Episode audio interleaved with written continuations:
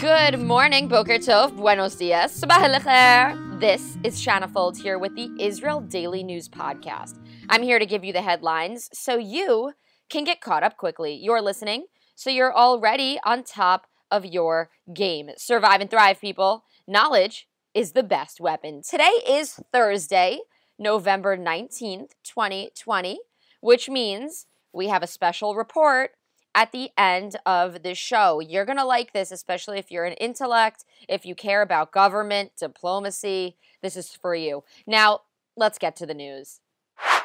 First, let's follow up on a story about the explosives that were found along the Syrian border in northern Israel. The Israel Defense Forces is blaming it on Iran's elite Quds force. They say the three explosives, which did not detonate, were planted in Israeli territory, causing the IDF to have to react with airstrikes.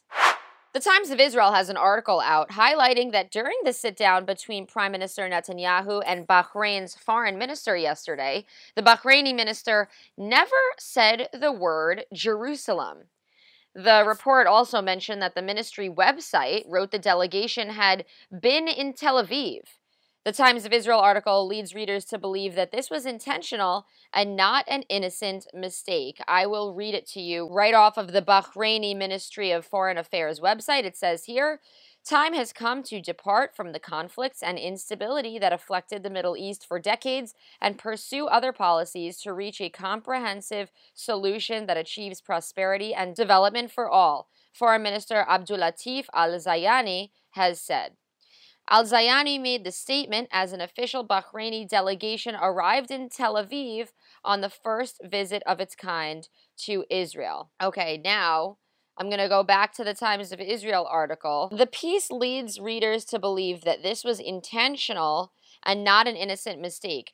I suppose we'll never know. Jerusalem is a contested city Guatemala, the U.S., and Honduras recognize it as the capital of the Jewish state. The Palestinian Authority and their supporters believe Jerusalem belongs to them, and they plan to include it, at least the eastern section of Jerusalem, in a two state solution. Now, I think that the article is a little slanted because if you go here to the website, mofa.gov.bh for Bahrain, it says that the official delegation arrived in Tel Aviv which is true. The plane arrived at Ben Gurion Airport, which is in Tel Aviv. So I don't really think that this is an issue, but you can you can take that and think about that as you like.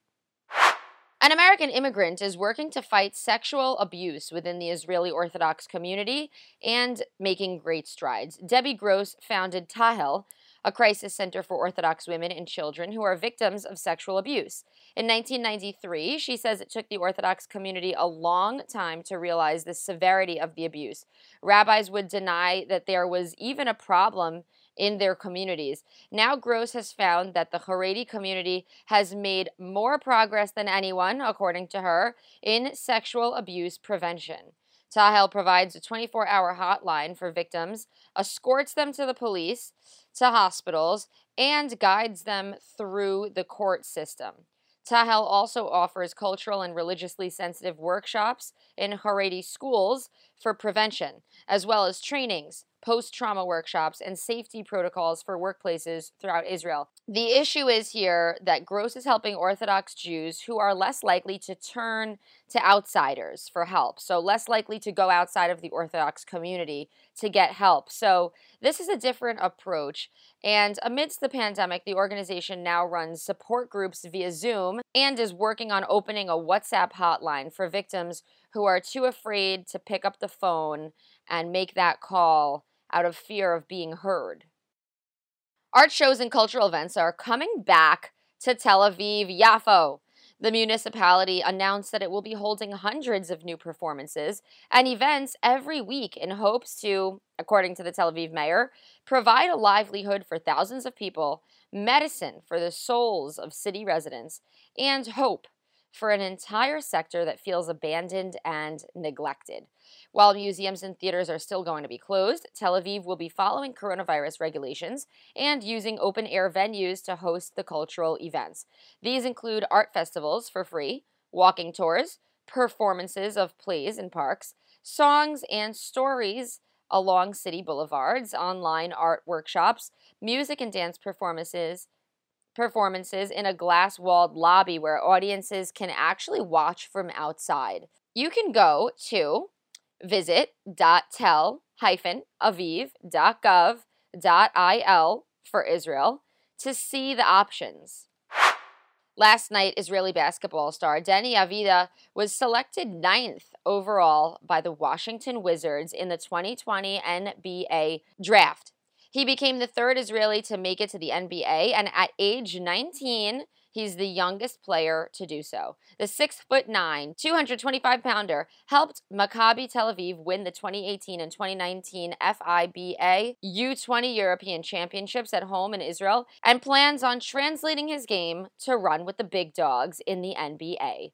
For me to represent my country and to make history, that's a blessing, the basketball star said. You have our support, Deni. Keep going. Make Israel proud. And now for our special report. The separation of powers is a bedrock of modern constitutionalism. This idea of separation was created by Jewish scholars and rabbis from centuries ago. You can find the literature dating back to biblical times. You can find it in the Dead Sea Scrolls. And now Dr. David Flatto has a new book out about this. It is called The Crown and the Courts Separation of Powers in the Early Jewish Imagination. Flatto is a Hebrew University professor and has also taught at reputable universities like NYU, Columbia, UPenn, and Penn State.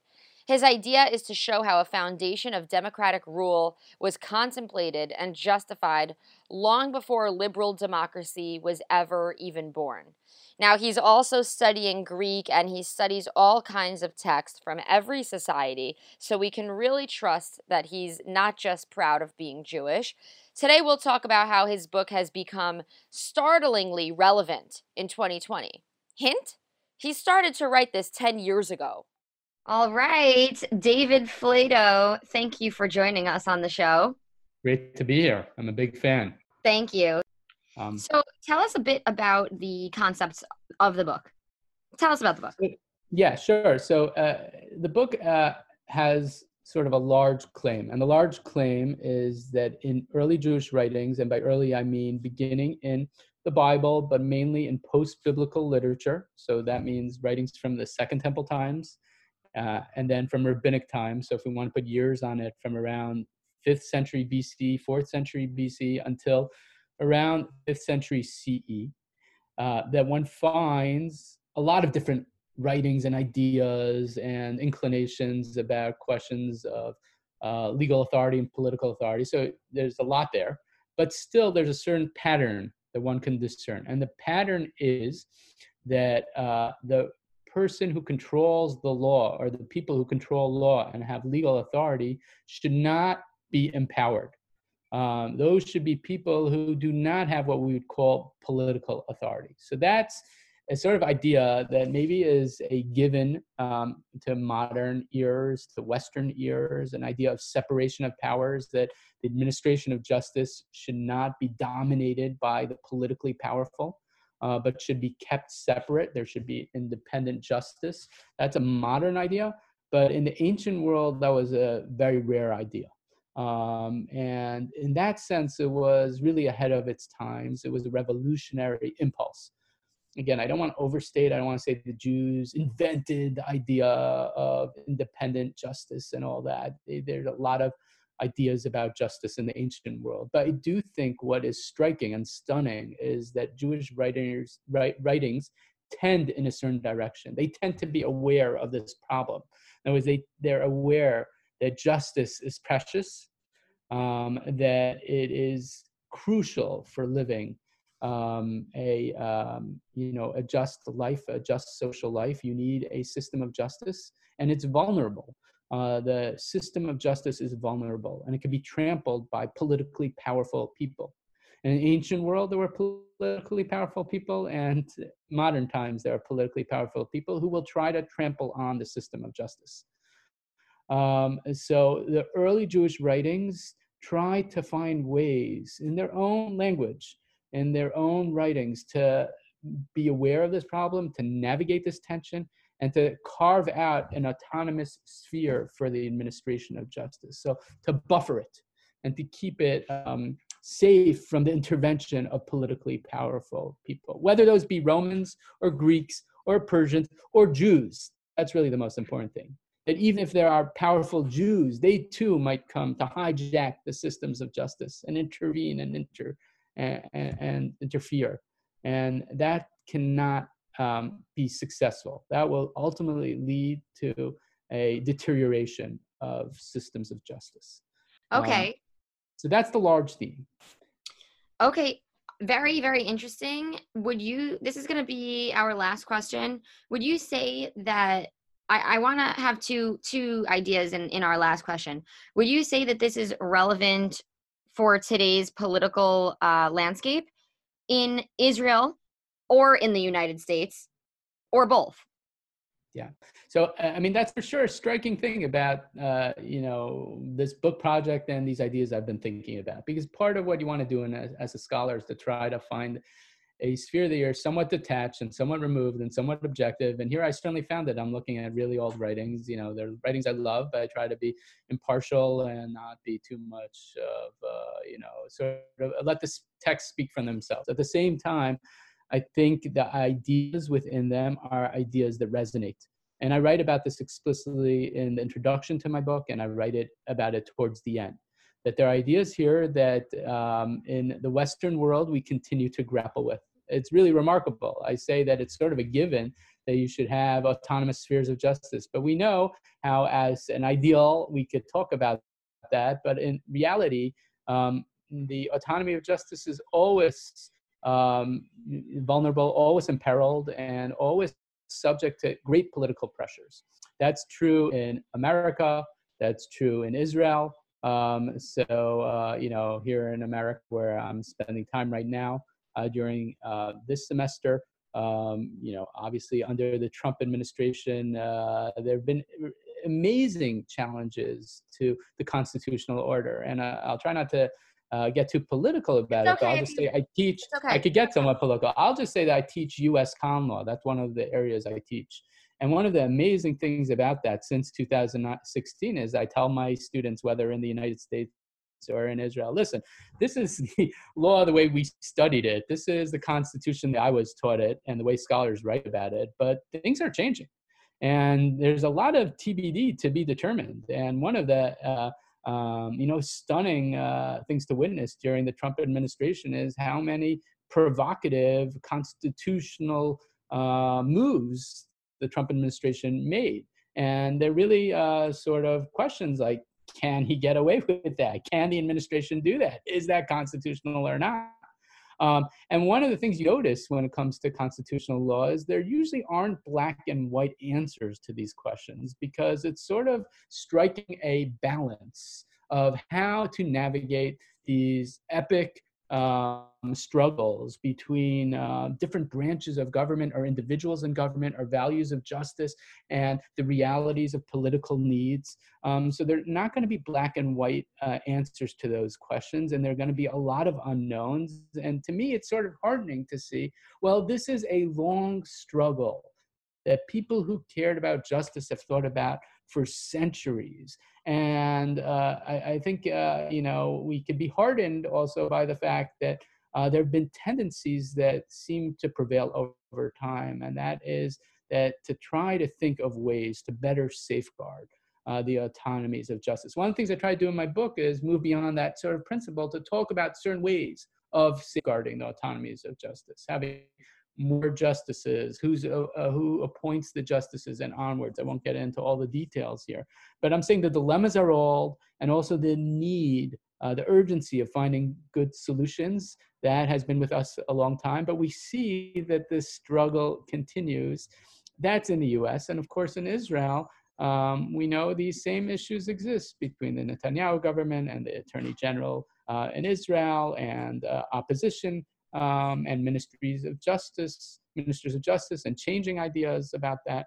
Um, so these challenges exist in the US, they exist in Israel, and we have to learn how to navigate them. Do you think that the current government in Israel, the way that the system is etched out, um, is reminiscent of the way that it was intended to be by the Jews in biblical times? The, does it mirror what we have written about and read about in the Torah and other books that uh, Jews have carried with us throughout the centuries? When we think about Israel today as a Jewish and democratic state, often there's tension between what democracy um, demands and what Judaism demands. And sometimes I think uh, the dictates of Judaism are misrepresented, I would argue, um, by certain advocates that saying, well, Judaism insists on this, which is at odds with democratic ideas. That sometimes is true. I don't want to say that's never true. But I want to say, in terms of these questions, actually, Judaism, uh, I think way before um, most uh, democratic uh, systems got there, uh,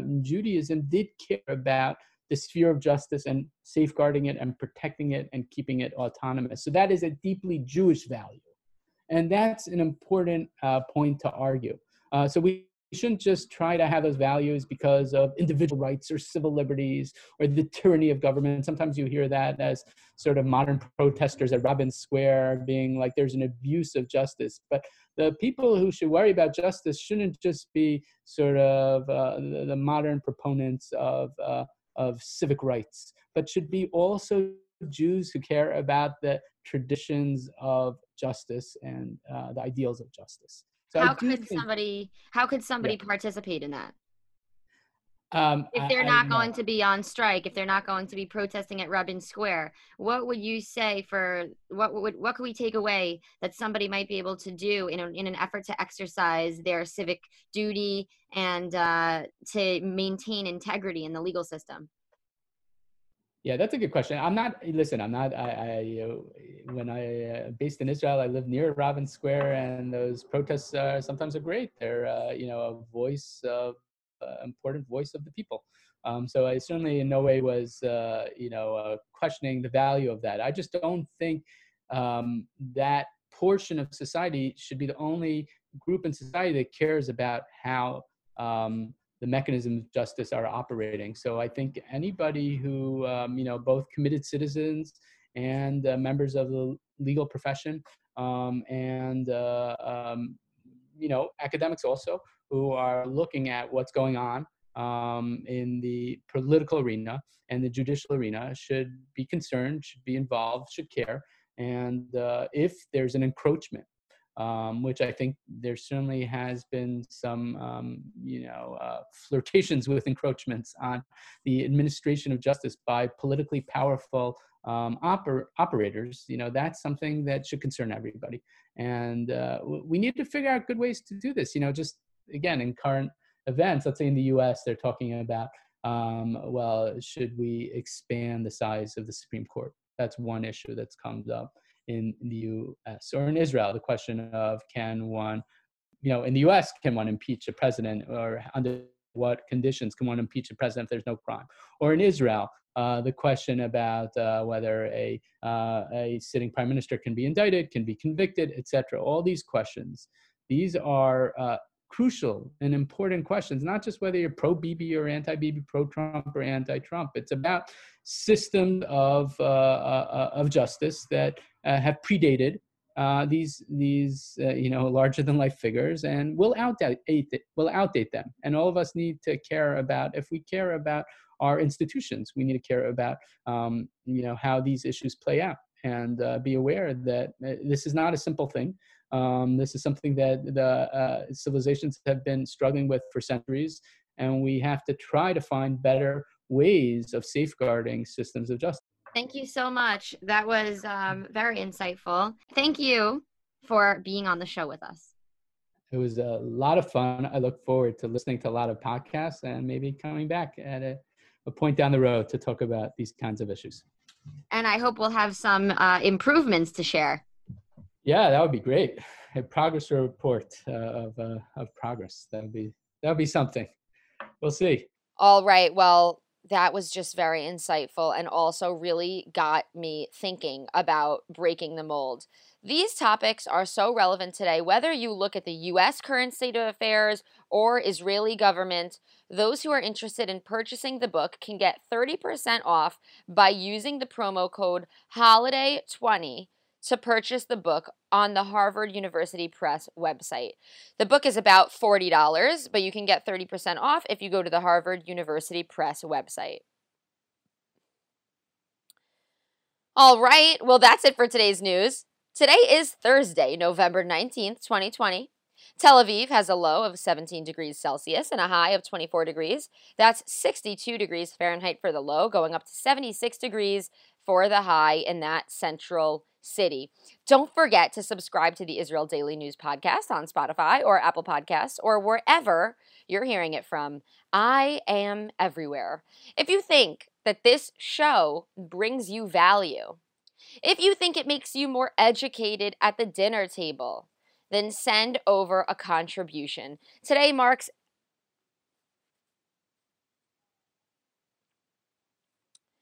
Today marks episode number 92, and we are getting close to 100 episodes. I would love to see financial support from my listeners by the time we make it to 100. There's a link in the show notes where you can send your support. And you can also find me on Patreon, where I will be updating content that is exclusive to Patreon users and content that you won't only hear on the podcast. Listeners to submit a donation of $5 per month for one year will receive a handwritten letter by me mailed to you with a special note from me. I'm going to include a special little po- I'm going to include a special little poem for you. Straight from the heart. If you didn't know, I love to write poems. Listeners who send over a $20 monthly donation will get access to a one-on-one Q&A with me via Zoom. I'm also working on getting merchandise, so you can be sure that you'll get some of that swag as well. And in these last 10 episodes, as we reach nearly 100, please share this show with everyone you know. I am trying to reach new audiences. I'll send you off today with a song called Livchor Nachon by Morty Weinstein, Nicole Revive, and Idan Tomler. It is a fan favorite. Have a great and productive day and a Shabbat Shalom.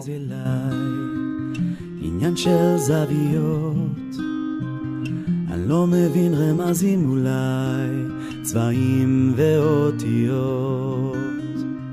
מבט חטוף אל עצמי ודי, רק לא להסתכל. מה שבפנים כבר בפנים מדי, קוראים לזה הרגל. מתי אלמד לבחור נכון, להאמין, לראות שטוב,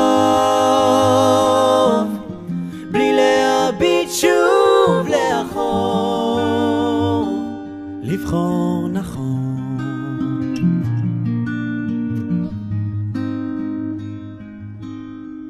אותו הקול מדבר אליי, פוגש בי בלילות, הולך מבלי להבין לאן, האם אדע לחזור?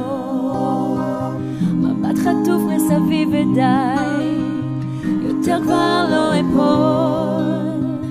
יש ילד שמסתכל קוראים לזה לגדול. מתי אלמד לבחור נכון, להאמין, לראות שטוב, בלי להביט שוב לאחור.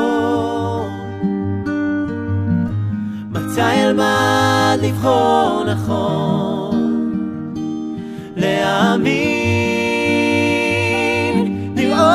שטוב, בלי להביט שוב לאחור. לבחור נכון. בסוף הכל מתחבר אליי, עניין של חלומות. אם אתעורר בדיוק בזמן, אולי אוכל לזכור. בדוק יש מי ששומר עליי, נותן לי את הכוחות. עוד לא מצאתי תשובה, אבל קוראים לזה לחיות. מתי אלמד לבחור נכון? להאמין, לראות שטוב,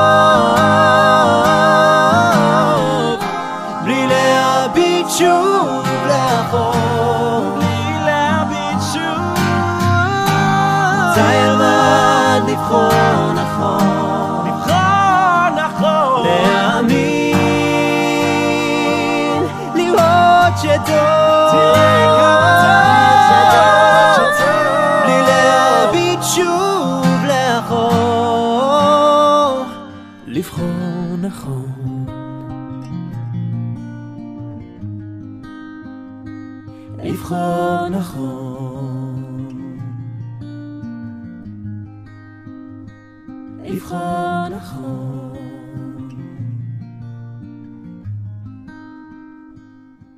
خون نخون